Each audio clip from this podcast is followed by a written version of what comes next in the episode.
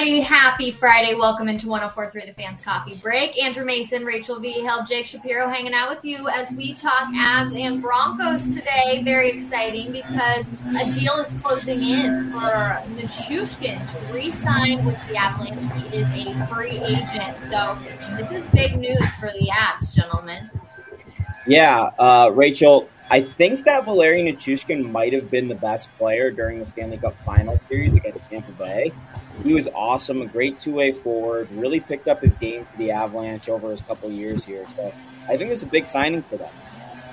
I think it is as well. And I mean, you can kind of look at the resources and people. Maybe there were some that you know they're up in a little bit up in arms about not getting something done with Kuemper, But I think in terms of the Avs and the overall roster building here, I think this is actually a better play than investing in Darcy Kuemper. I think rolling the dice in in the net as as they are, if you have to do that to keep Nichushkin, I think you absolutely have to do that. I think it's a pretty prudent re- use of resources on their part. Now, Mace, you've been open and honest on Twitter about obviously you were rooting for the Tampa Bay Lightning, but you were still happy for the Colorado Avalanche, obviously making it your new home base. But when Nichushkin got on the ice, was he one of those players that you looked at as oh, this guy can make a play. Uh, yeah, hundred percent. And that, and, and I think that sometimes maybe kind of it's it's all about perspective, but seeing how you view him from the from the other side, and I can see I can see how, for example, from the Lightning perspective, someone like Brayden Point, who comes up, who came up big in the playoffs, uh, it obviously was injured for this year's run. Is someone that you didn't want to see. I think the Lightning didn't want to see Nichushkin now. Nichushkin out there, he caused them a lot. He caused them a lot of problems. And part of the equation for the Avs is just that you have you you start going down the list of playmakers that they have. I mean, Nichushkin, third, fourth, fifth best player at times. You'd put him on. You'd put him on a lot of teams. He'd be a number one or a number two option in terms of being in terms of being able to change the game out there. So from that perspective alone, if you can hang on to him while keeping everybody else, I mean, it allows you to come come at an opponent in waves and just it's you know the, the Avs are a pick your poison team. Nichushkin helps maintain that as that aspect of what they can do uh, at both ends of the ice. Yeah, he was just he was just under a point per game in the regular yeah. season and in the playoffs. Uh, he's a great two way forward. I think that the Avalanche won the early games in the Tampa Bay series because of Nichushkin's forechecking. Uh, he is an important top six forward. I thought the trade yesterday, which we broke down on the show as it broke, uh, allows them a slight chance of bringing back Nazem Kadri and Valeri Nichushkin. Um, even looking at it today, I just broke it down on DenverFan.com. They'll have about $19 million in cap space if this deal comes in at $5 million, which is what the reports are suggesting. There's a chance that they can bring back Nazem Kadri and Josh Manson and also sign Artturi Lehkonen and their goaltender that they brought in yesterday. So I like the way the Avs offseason is shaping up. And, and as Mace mentioned, that trade yesterday allows them to become more flexible. And that trade yesterday is because Pavel Francouz proved in the playoffs that he is capable of winning playoff games for the Avalanche. They are capable of winning a Stanley Cup with an average goaltender. Like they can do this and repeat the the recipe. So it's more important for them to go and get Valeri Nichushkin and Nazem Kadri back than it is Darcy Kuemper. And Valeri Nichushkin, as we're saying, was not one of you know was not just some good player for the Avs. He was one of the more important players to the Avalanche. He's a top six forward on a team that bases itself on speed, forechecking, and getting to the puck. He might be the best at some of those skills. Yeah, and Jake, you mentioned the forecheck, and I don't think the Lightning were properly prepared for how effective the Avs were in the forecheck. I think they were they were expecting a little bit more and a little a little bit more open a little bit more openness against the Avs than they had in some of their other series, and I think that it, it forced the Lightning to kind of shift their gears a little bit and end up being too late once they dug themselves that two nothing hole. But that that's where he caused I thought the Lightning. I thought I think caused the most problems was in the forecheck. Well, stay tuned to denverfan.com. We'll keep you in, or updated as soon as a deal hopefully gets done there. And again, a lot of other names being tossed around about who the Avs need to sign to bring back maybe more of a closer squad to what they had while they won this Stanley Cup run. But Jake, thank you so much. Mace, let's get into some Broncos talk now because one of the major topics is Randy Gregory and Bradley Chubb and what they are going to be able to do this year for the Broncos. Yeah, and I mean this I, the interesting thing about Chubb and Gregory is looking at them as a collective. I think this is the biggest roll of the dice that George Paton has taken as a general manager in his uh, about a year and a half on the job. Gave up a lot for Russell Wilson, yes, but you're talking about a nine-time Pro Bowler who has been exceptionally healthy for most of his career. He's only missed what three game three games in his entire career. You're talking about arguably the second most important position on the roster behind behind quarterback being edge rusher. And two guys who have significant availability concerns historically. They're diff- obviously different reasons. Uh, randy gregory had the substance abuse issues that kept him out for most of the first few years of his career. And chubb has just has, had injuries. But gregory has injuries too. And now gregory is coming off the torn rotator cuff of, of that necessitated surgery and he may he may not be available when training camp starts, and they may kind of kind of ease him in. So, as much as the Broncos have done, you kind of you worry about the edges a little bit. You don't worry that Chubb and Gregory are good enough. Although Randy Gregory, he's been a good at generating pressure, but his sack total isn't that high. But he does generate that does have a pretty good pressure rate, 11th among edge, edge rushers last year in the NFL, according to Pro Football Focus.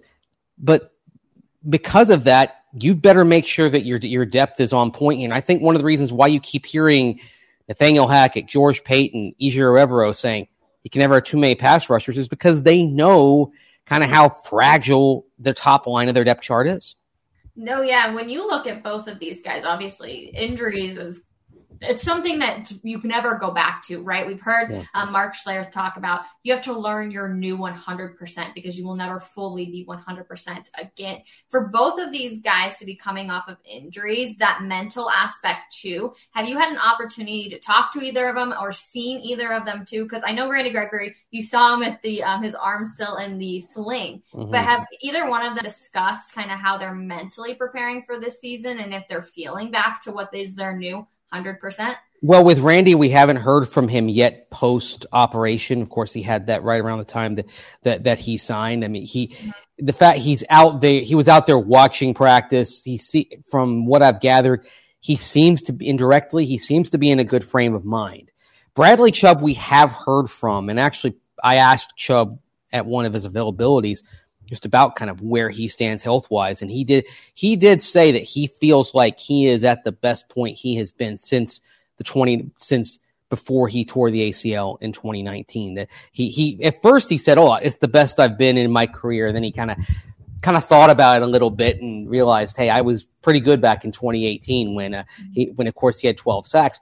And if he's the best since that rookie season, then if he stays healthy, the Broncos should get what they want and need out of out of the edge rushing position from him from him at least.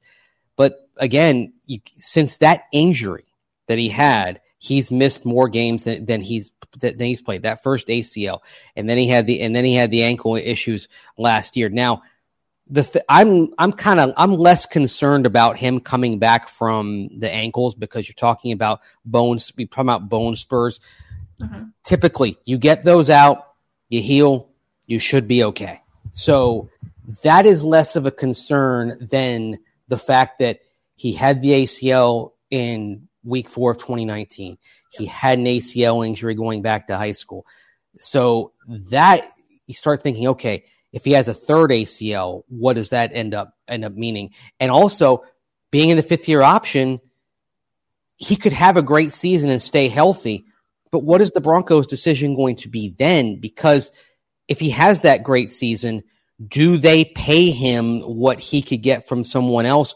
Or do they look at his injury history, look at the fact that he's going to be going into year, year six? And if he plays a full season this year, that's only two full seasons he's played out of, out of five to date in his career and say, well, maybe we're better off spending some of this money elsewhere. We've got to pay Russell Wilson.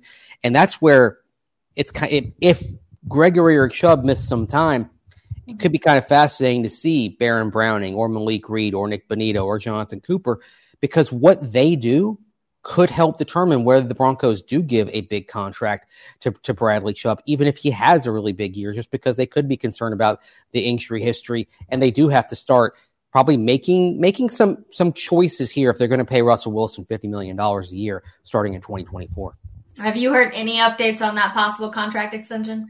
Uh no, and I it, basically everything's on ice right now until the ownership is approved. The Walton Penner Group comes in. That that's that's going to be a pretty high level item on their list when they get in and they get they get settled in is getting a Russell Wilson contract done.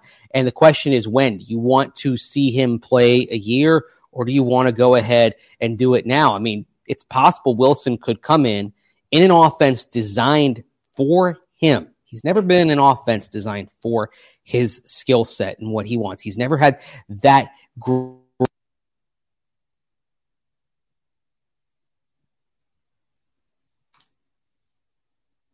Looks like we might have Mace. Looks like we lost audio on you. We'll see if we can get him back here in just a quick second.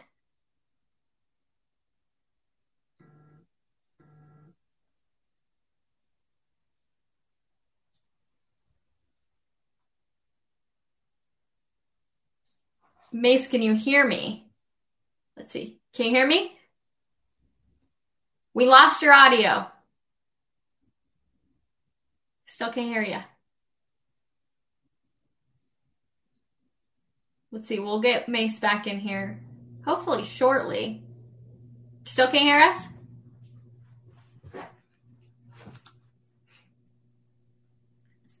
We'll try and get Mace to get some audio back.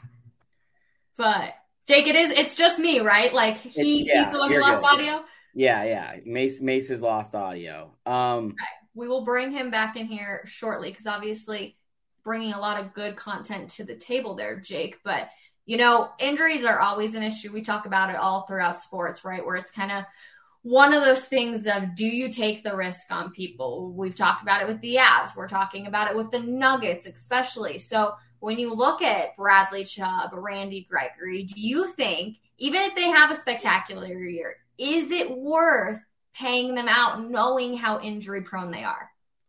You know, with the Nuggets, there's this case with Michael Porter Jr. where it's really hard to get free agents in Denver. So you're almost having to pay a tax, right? And saying, hey, we have a hard time getting this talent.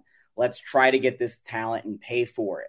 The mm-hmm. Broncos don't necessarily have that problem. Um, but there also is a case to be made that guys who get hurt early in their career, they almost take fewer miles off their body, or they take more miles off their body. So they mm-hmm. could be fresher later in their careers. Honestly, I've always struggled on what to do with players who are injury prone. Um, mm-hmm. I think that you know you try to get as much talent as you can, and you try to get the depth around it. So if someone does get hurt, you are in a good situation. Let's see, Macy back. I'm back. Can, I don't know what happened there. Can you can you hear me? I can hear you. And oh, anyway, but we yeah, I, but I heard I heard Jake talking about the injuries. I mean, I think that's a that, that's kind of a, a great point. That uh, there's a to go back in the draft about nine years. You guys remember Eddie Lacy, Montee Ball in the I believe it was 2013 draft. As I was told, Eddie Lacy had a medical issue that was going to end up limiting him, according to doctors, to about four to five, to no more than four to five years in the league. Well, he was a running back and he ended up playing just about that long, but running backs kind of get, they said he'll be effective, but he's not going to last very long. And so Packers end up picking him and they got some good work out of him. So sometimes if you've got a guy like that, maybe it is kind of, okay, let's, let's, let's get all we can out of him while, out of this athlete while we can. And then worry and, and then and then worry about the consequences uh, later. So the Chubb discussion is going to be really interesting, I think, because I don't. If he has a big year, there's going to be on the one end saying, okay, an elite pass, pass rusher. If he reaches that level, we don't want to let go of that. But do you want to assume the future injury risk, which usually goes up over time for most for most athletes, or do you want to let let someone else do that? And that's why when they picked Nick Bonitto and when uh, they moved Baron Browning to edge, those are really interesting moves because those are indications of maybe planning for life without Bradley Chubb down the line. We will see. Hopefully not, obviously, but injuries do happen, especially in the game of football. But Josey Jewell, Mace, you know, he's somebody that a lot of people are talking about. Why should people be excited about him this year? People should be excited about him. First of all, they chose him over the other inside linebacker options, even though he only played a couple of games last year. They looked at him, they looked at Kenny Young. Uh, of course, um, they had Alexander Johnson, who a lot of people liked, but Jewell was the call. Jewell was, and Jewell is who they chose for a few reasons. Number one, he's basically another coach on the field, extremely intelligent. Number two, because of that intelligence, he tends to be in the right place far more often than not. He doesn't have great time speed, doesn't have great time quickness, but he can diagnose a play and he can diagnose offensive intent very quickly. And thus he's able to get himself in the right spot and maybe make up for that lack, lack of time, speed, and quickness. He also is responsible for getting the entire front seven set up. So he's in that regard. You've got Justin Simmons kind of setting things up on the back end, Josey Jewell setting things up, linebackers and defensive line, making sure everyone's aligned properly pre-snap. And he also makes players around him better. He made Alexander Johnson better, kind of helped him get up to speed. Uh, Jonas Griffith right now is somebody he who Jewell is helping make better, working with him when they're in base package, uh, base packages in OTAs. He, I think Jewell kind of people look at the moments where he's beaten in coverage and say, okay, he, he can't play, but that's not the entire equation for him.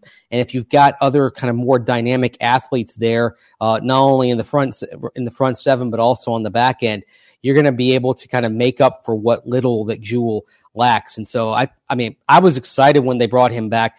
The first game, about a game and a third that he played last year, he was probably the best player on the field for the Broncos defensively against the Giants and then early in the Jaguars game. He was flying around, he was everywhere. Looked like he was about to have that breakout moment and then and then got hurt, but they saw enough and I think importantly Ejiro Evero and the new defensive coaches coming looked and they saw enough from that about a game and a third of film last year to say of all these options, we think he's the best one to kind of be our quarterback on the field.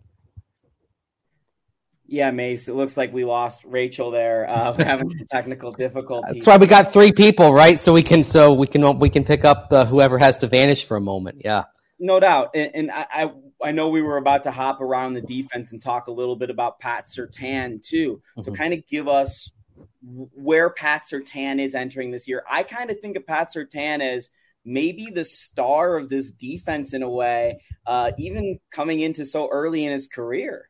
Yeah, I, I can't disagree with you on that because he, by the back half of last year, he was not only a legit CB1 for this team, but he was a top five league wide CB1. And I think that may be, that, that may sound like kind of inflated, overinflated praise, but he was becoming that lockdown guy. In particular, the Bengals game last December and and and he he completely played the role of of of, of the lock, of lockdown lockdown cornerback because uh, the, the Bengals were shut down. I think he I think he only allowed one catch in that game, and we know how deep and how talented uh, the Bengals receiving rece- receiving group is, and and that's the sort that's the sort of thing you expect from somebody who's a number one cornerback is that that they're gonna they're gonna step in they're that they're that they're gonna lock down whoever their man is now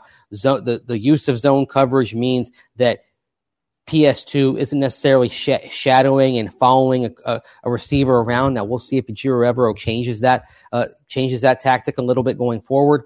But if you do decide to transition to one where it's cornerback on on wide receiver one, then based on what we saw, he's ready to go. And they're really, they're really only a handful of corners that uh, that can handle that. And Pat Surtain is already there after only one year. So, and as I welcome Rachel back in, it's not necessarily about, yeah, we don't know what's going on. It's not necessarily maybe about Pat Surtain reaching the next level so much as the Broncos defense around Pat mm-hmm. getting better, Mace, right? Yeah, I, I think so, and I think because Surtain, I think got to that level, and then you have others like you, you, we know Justin Simmons is at a is at a pretty high, high level as well. Uh, what you're, I think, what part of what you're counting on also is the fact that they didn't abandon Vic Fangio's scheme. And one thing that multiple players have told me over the last couple of months is that that one of the things that is helping this defense is that they built off the concepts of the last few years. So really, it's kind of taking it to another level. It's like they were they got the undergrad and now they're going to grad school uh, with Ejiro Evero, which I think is going to make this defense fascinating to watch because conceptually, I think we're going to see some some tweaks thrown in that are more in line with what Evero learned working under people like Wade Phillips, working under people like Monte Kiffin, the, the longtime uh, Buccaneer defensive coordinator who basically invented the Tampa 2 coverage back in the day. So I'm fat. That's why I think it's, you can't dismiss the possibility of PS2 being somebody that you say, okay, this is this is the week we're going to face the Bengals and Ja'Marr Chase. You're going to go up against Chase every snap, and that's it. I, there are some, so it's kind of taking these things to another level of complexity, bringing in some more concepts that I think could make this defense even harder, uh, even harder to deal with for an opposing offense. If they can throw more out, more out there, and of course, then there's the health issue because you, you know, ho- hopefully Ronald Darby stays healthy all year. Hopefully Josey Jewell stays healthy. Hopefully Bradley Chubb stays healthy. And if you can get a little bit better injury luck, then between that and schematically what's going on, this should be a pretty good defense. You guys, I both keep I keep checking the calendar. I'm like, is this like Friday the 13th? Because the fact that Mace was having mic issues, my computer in the like five months we've been doing this show has never once been like, you know what, I'm just gonna turn off randomly. So I'm glad you both are still in here though. Jake, thanks for hopping and I appreciate it. But Mace, I know you kind of just touched on. I feel like they're going to like graduate school now, right? Yeah. Does this mean we're going to see maybe less? Like we should worry a little bit less because we're all like, oh, it's new scheme. It's going to be new coaches, new coordinators, everything on that end. But maybe not because they already kind of have like this playbook in place and you know they're they're just moving on to the next level. We're not completely wiping everything and starting fresh. Yeah i think those are really good points. I mean i think frankly the biggest question mark is evero himself calling defensive plays for the first time. Mm-hmm. now there's every indication that he should do very well. Again i mean you, the the the, t- the people he's been around the defensive minds that he's been around he's uh, I, i'm you know of course Vic Fangio because he worked under him in San Francisco, mm-hmm. Wade Phillips and Monte Kiffin. I mean, you're talking about probably three of the five most prominent uh, defensive tacticians of the 21st century. Mm-hmm. And he and and his growth and his progress has come from learning from these minds. So, I mean, I'm on paper, he has the knowledge base to succeed.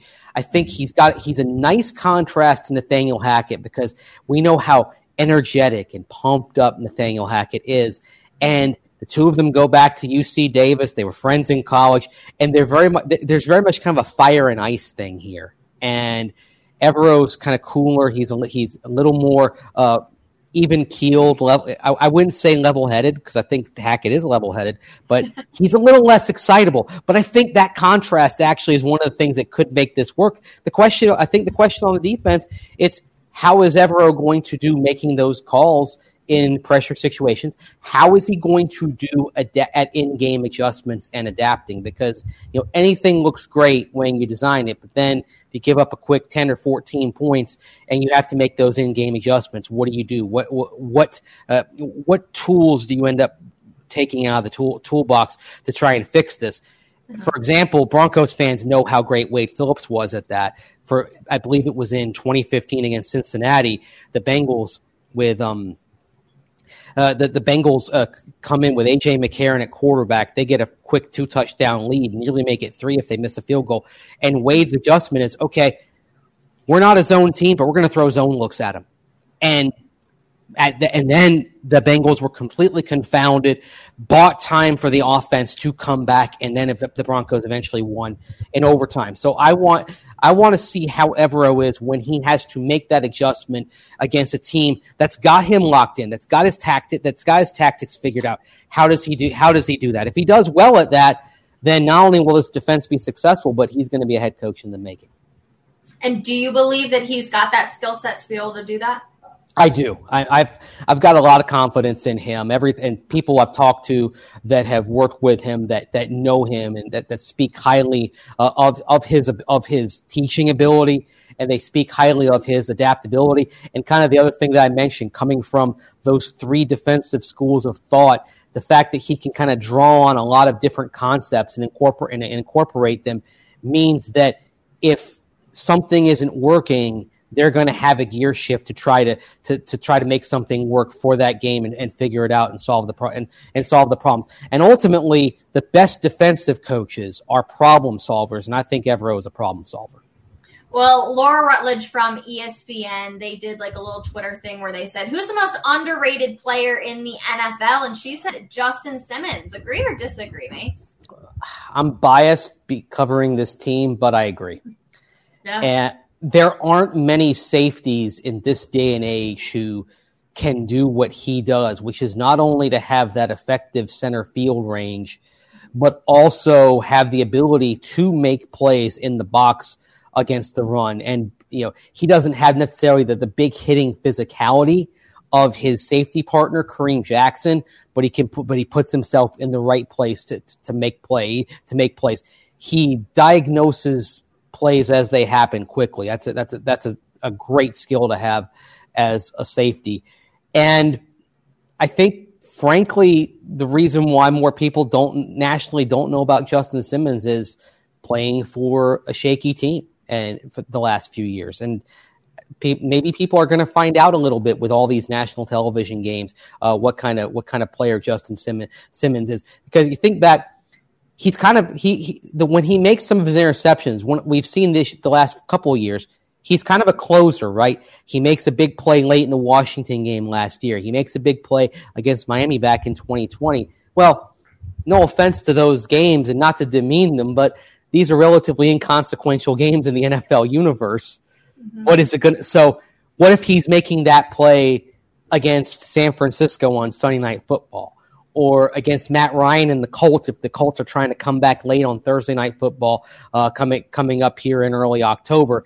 And then I think and then I think the renown for Justin Simmons is going to catch up to to, to the play. Sometimes it take sometimes it can take a little time. I mean, John Lynch didn't become a Pro Bowler until year five in Tampa Bay. He's and his he had a, some little bit of different things that happened to him along along the way, but he was playing for a pretty bad Bucks team early in his career, and then the Bucks get good, and all of a sudden everybody knows who John Lynch is, and then of course he ends up coming to Denver, and he has four more Pro Bowls, and now he's a Hall of Famer. I'm not saying Justin Simmons is on a Hall of Fame trajectory, but I am saying that very similar to how people kind of found out about John Lynch going into the middle part of his career, I think people nationally about to find out about Justin Simmons.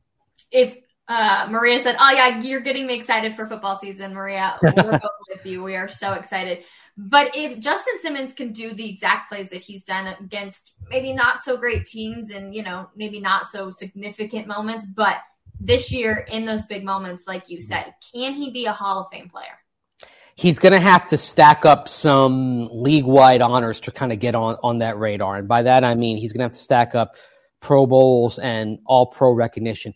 And the other thing for Justin Simmons, unfortunately, because it took some time for him to start getting any kind of recognition, he's got some catch up work to do. And he probably has to be a terrific safety going in, I mean, he's in year seven, believe it or not. I mean, time flies uh, in the NFL and in life in general. But he probably has to play at a high level through like year 11, year 12. I mean, for John Lynch, believe it or not, John Lynch is not a Hall of Famer if he doesn't come to Denver for those last four years. And maybe that, that last year was, was shaky, but he still put up four Pro Bowls to kind of complete the resume that he had what he did in Tampa Bay, and it was it was twelve seasons or eleven seasons, pardon me, in Tampa Bay. That wasn't enough to get him in. He needed the Denver years to push him over the top, and he needed to kind of keep accumulating honors toward the end of his career. The other thing is, if Simmons ha- Simmons plays a reputation based position, offensive line, safety in particular, because there aren't a lot of numbers to quantify for Pro Bowl voting. It very much is what is your reputation around the league uh, with players and and with fans, and the one third of the voting that comes uh, from the fan vote as well. If more, if you're playing those primetime games that, that everyone around the league sees, you're going to get that notice. You're going to get that attention, and then it kind of becomes this cycle where you keep getting those nods even though maybe you weren't quite as good as you were the year before, but reputation kind of powers you over. And that's the sort of thing that maybe worked against Justin the last few years, but in the Russell Wilson era could work for Justin in terms of accumulating uh, accomplishments and lines on his CV that maybe we are talking about him. I, at the very least, I think he's going to be a Ring of Famer but there's a lot of work to do for him to become a Hall of Famer. So it's that's probably that's probably a few years before we can have that conversation, but it's fun to think about.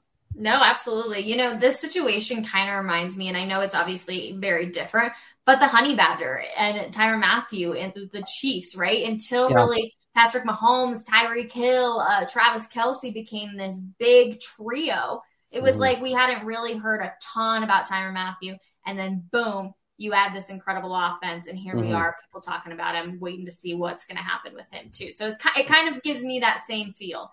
Right. And the other thing is when you're on a team like that with an offense that can put a lot of pressure and stress on the defense that it faces, then your defensive players have more opportunities to make big plays. Uh, eh, you know, not only Tyrann Mathieu, but uh, everyone involved in it. You know, guys like uh, like like, like Frank Clark and, in, involved in, in the Chiefs in the Chiefs pass rush, Chris Jones.